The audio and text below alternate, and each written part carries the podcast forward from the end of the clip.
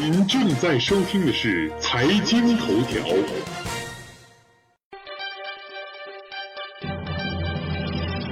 关注财经头条，了解财经动态，洞察社会民生，引领财经方向。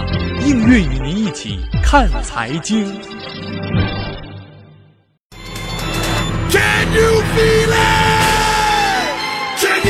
欢迎收听财经头条，我是主持人映月。本栏目由财经头条和喜马拉雅联合出品。本期节目我们要为您介绍的是美国西部穷山沟的住宅生活。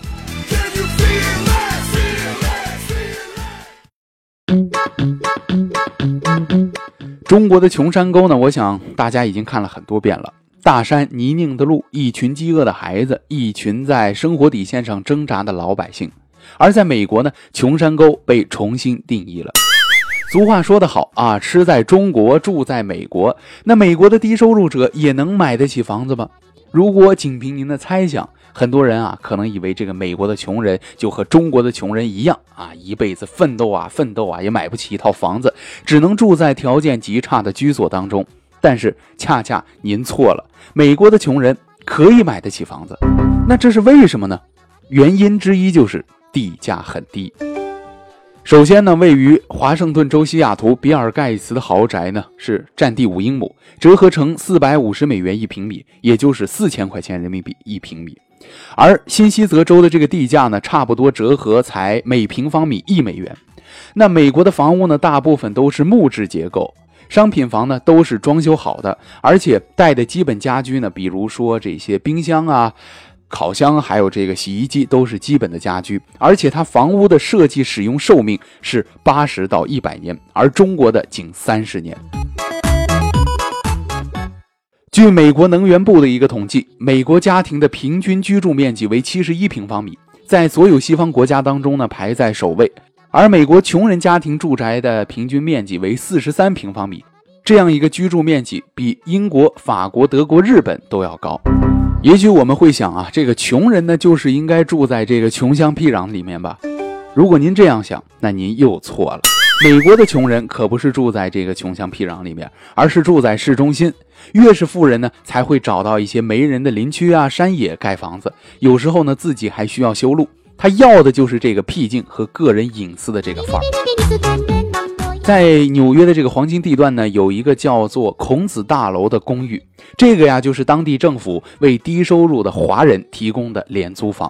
如果这个穷人啊觉得这个租房住的这个公寓楼很不舒服，住得很吵闹啊，如果自己想买房子的话，也可以享受到政府提供的各种购房优惠的政策，比如呢可以申请到抵押信贷证书，十年内可以享受到个人所得税的低免。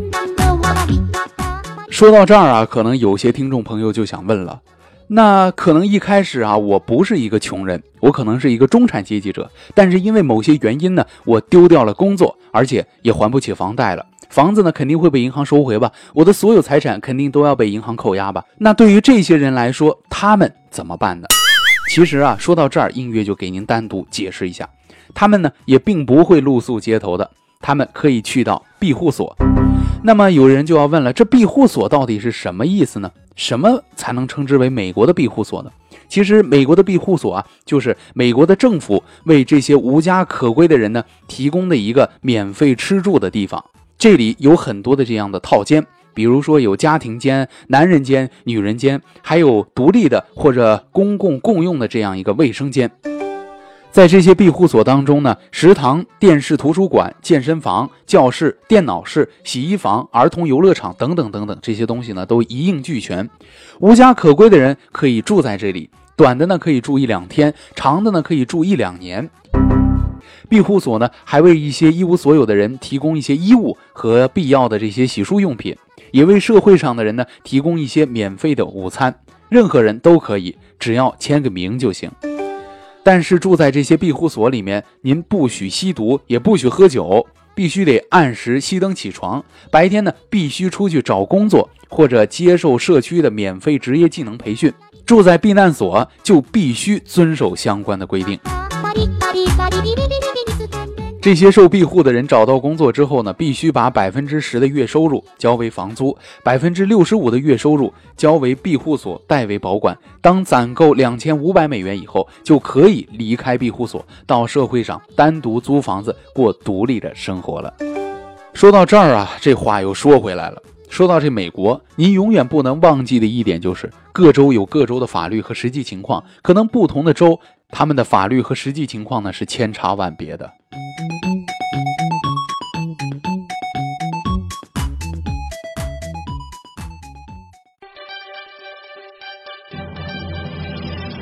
关注财经头条，了解财经动态，洞察社会民生，引领财经方向。映月与您一起看财经。好了，以上就是本期的财经头条。如果您还想了解更多更好玩的财经资讯，请您打开新浪微博，关注 NG 映月。我们下期再会。まだま